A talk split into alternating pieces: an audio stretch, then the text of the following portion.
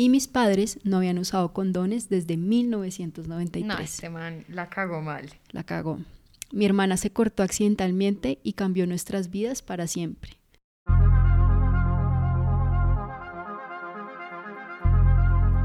Bienvenidos a este podcast sobre la vida, sus aventuras y la cabra loca que todos llevamos dentro.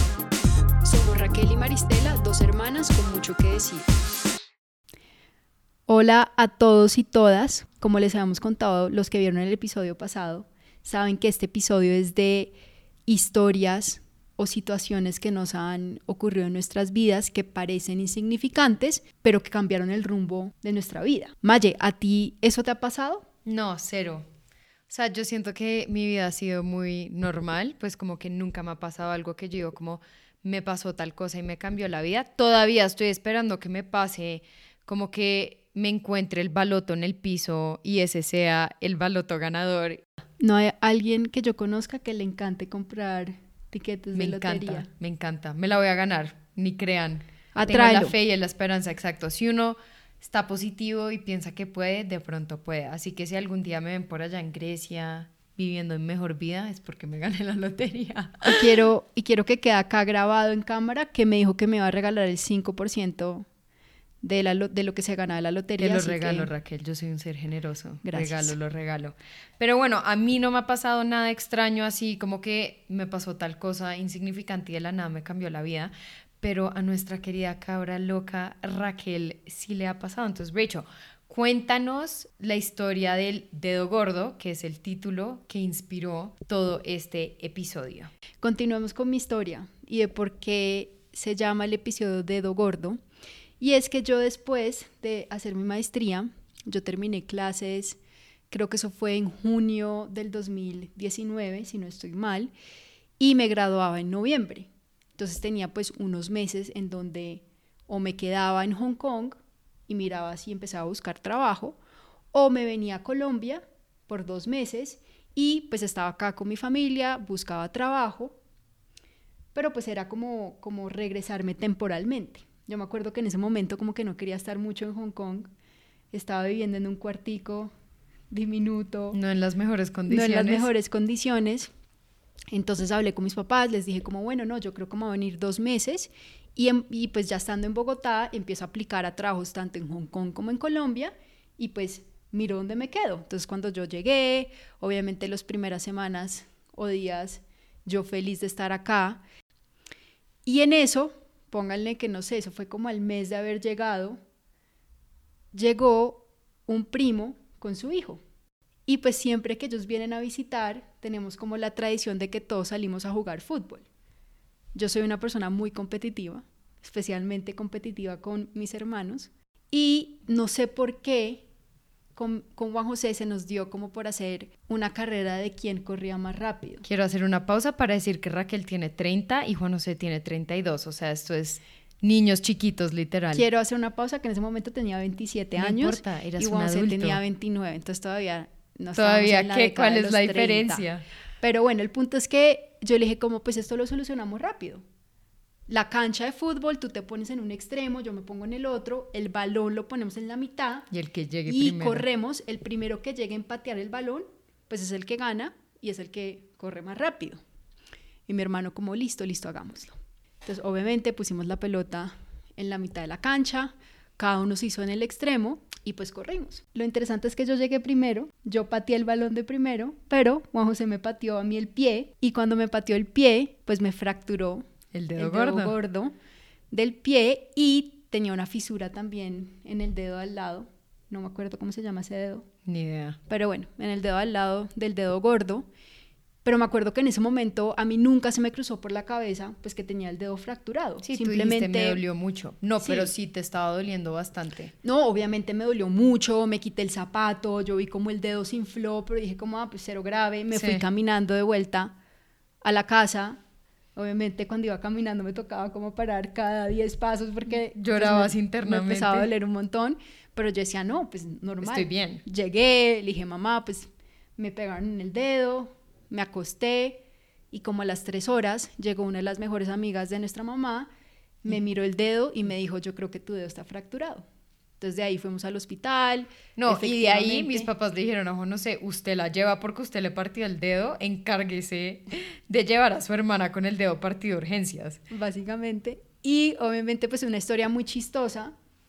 Entonces, Sí, eh, como dos o sea, es una adultos. historia curiosa, chistosa, porque es como, ¿cómo te fracturaste el dedo? No, pues mi hermano me pateó, pero pues no es que sea un loco que, que me pateó a propósito, no, sino que fue jugando a ver quién era el Corría, que más, corría rápido. rápido. Sí. Entonces, pues obviamente en el hospital, todo el mundo preguntando, pues, por ¿Cómo qué te partiste frac- el eh, dedo? fracturado. Eh, también nos encontramos con un vecino, o sea, el vecino fue Era el que nos que atendió te y tampoco lo podía creer, era como, como así, que te patearon y te fracturaron el dedo. Y en esas, pues yo me puse a aplicar a trabajos. Y en ese momento me acuerdo que estaba en LinkedIn y dije como, bueno, yo creo que Rappi sería como una gran empresa para, para trabajar y contacté como al vicepresidente de inteligencia artificial en ese momento. Yo hice una maestría en analítica de negocios y le escribí y le conté como, hola, bueno, yo me llamo Raquel, em, pues hice esta maestría, bla, bla, bla, ahora estoy en Colombia y él me dio una entrevista. Y yo fui a esa entrevista y yo siento que yo esa entrevista en gran parte me fue tan bien porque llegué con mi zapatico ortopédico, Ortopédico. Y lo primero que a ti te preguntan es ¿qué te pasó? Sí, y Y pues uno la cuenta la historia y dura 10 minutos contando la historia y me pasó esto y esto y yo sentí que como que la entrevista Sí. fue mucho más amena Por eso. por Como entraste chistosita por eso. exacto, entré chistosita por eso y terminé trabajando en Rappi. Bueno, me hicieron esa oferta y al final yo no podía tampoco viajar a Hong Kong. Yo había comprado un tiquete para devolverme porque pues mi plan tenía algunas dudas de si me debería quedar, pero pues mi plan siempre era volver Sí. porque tenía visa de trabajo. Pero pues a raíz de ese dedo gordo, yo le atribuyo que pude entrar a Rappi o que esa entrevista pues me fue bien. Entraste a Rappi. Y también le atribuyo que al final nunca viajé a Hong Kong porque me hubiera tocado aplazar el viaje y ya después me habían hecho la oferta y dije, ya como, bueno, ya me quedo. perderías el tiquete, te hubiera tocado comprar uno nuevo. Sí, uno todo. nuevo. Y por eso en gran parte me terminé quedando en Colombia y estos últimos tres años, bueno, no tres años, como dos años desde que regresé, o dos años y medio, eh, pues han sido muy chéveres, ¿no? Entonces yo digo como, No, y textual te cambió la vida porque si te hubieras ido a vivir a Hong Kong, pues tendrías una vida totalmente distinta en Hong Kong. Digamos, no podríamos estar haciendo este podcast. sí, no podríamos estar haciendo este podcast, No hubieras hubiera conocido a tu conocido a, mi novio.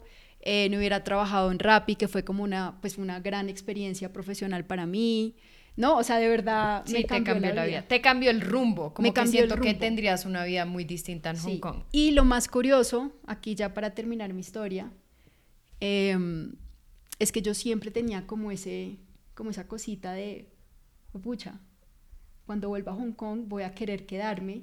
Y cuando volvimos, cuando me gradué, sentí todo lo contrario. Dijiste, menos mal me devolví. Y dije, menos mal me devolví. Yo solo debo decir que estoy muy feliz de que Raquel se haya quedado porque, o si no, no tendría compañera dos cabras locas, me hubiera tocado buscar a otra persona. Así que gracias Raquel por devolverte de Hong Kong. Gracias Juan José por partirle el dedo gordo. Pero bueno, les tenemos un par de historias del mundo Reddit, que ustedes saben que nos encanta el mundo Reddit, de personas que han tenido historias eh, similares a las de Raquel. Creo que obviamente hay unas un poco más, más locas, más dramáticas que partirse un dedo gordo. La primera se llama Me picó un mosquito. Estaba en África, me dio malaria. Estaba en un área profundamente remota sin un médico por millas. Caminé cinco días sin tratamiento.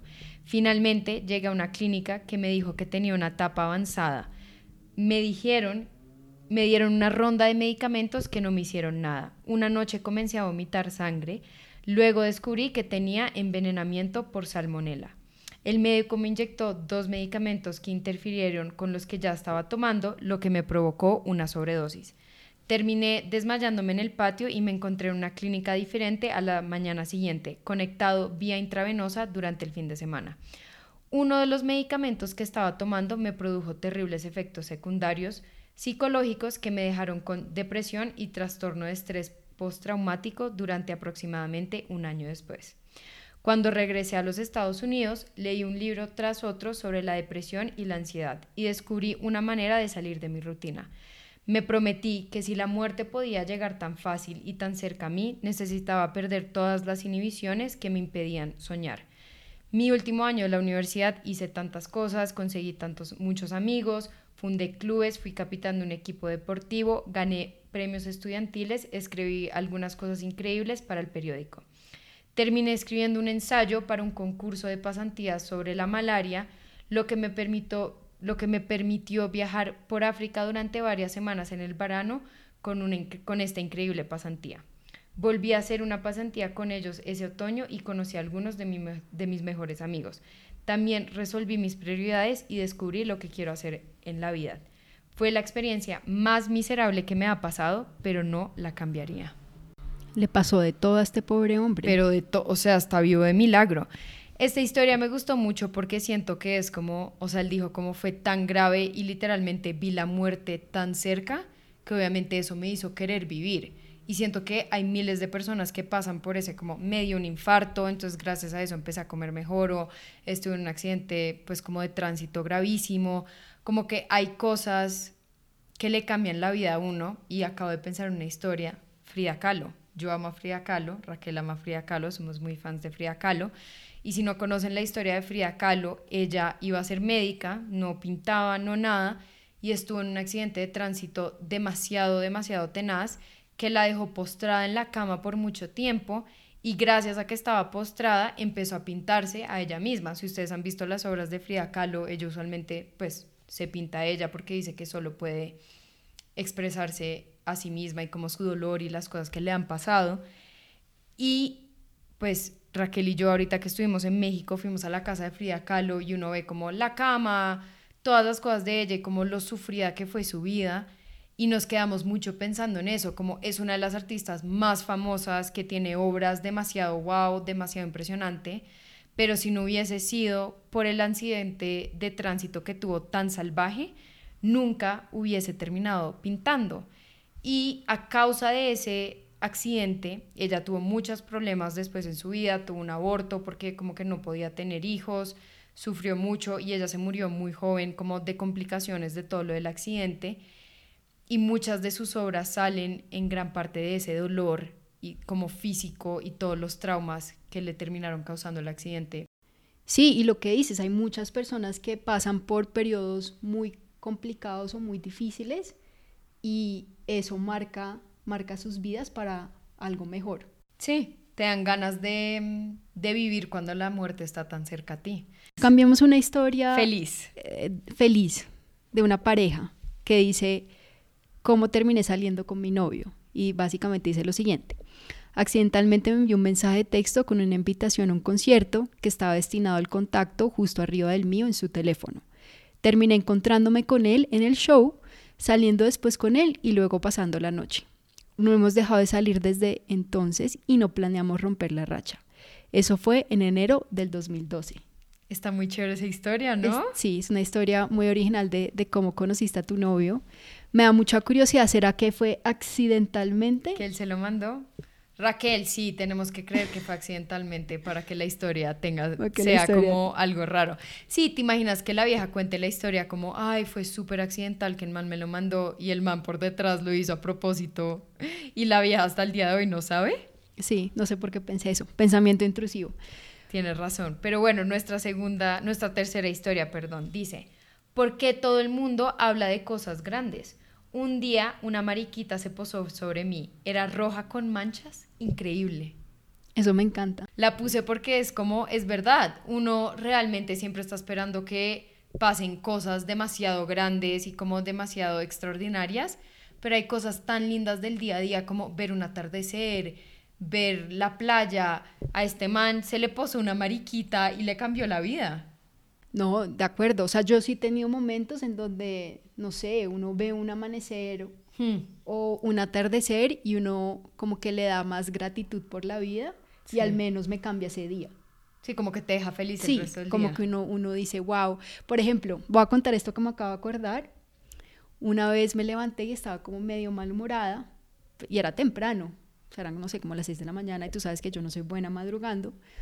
Y mi mamá estaba en la cocina pero estaba como en una posición en donde no se tenía las manos en, en la cintura y estaba mirando como al paisaje con una sonrisa en su cara y yo no sé qué dije y me dijo como, como hija, es un buen día, agradece, agradece, mira.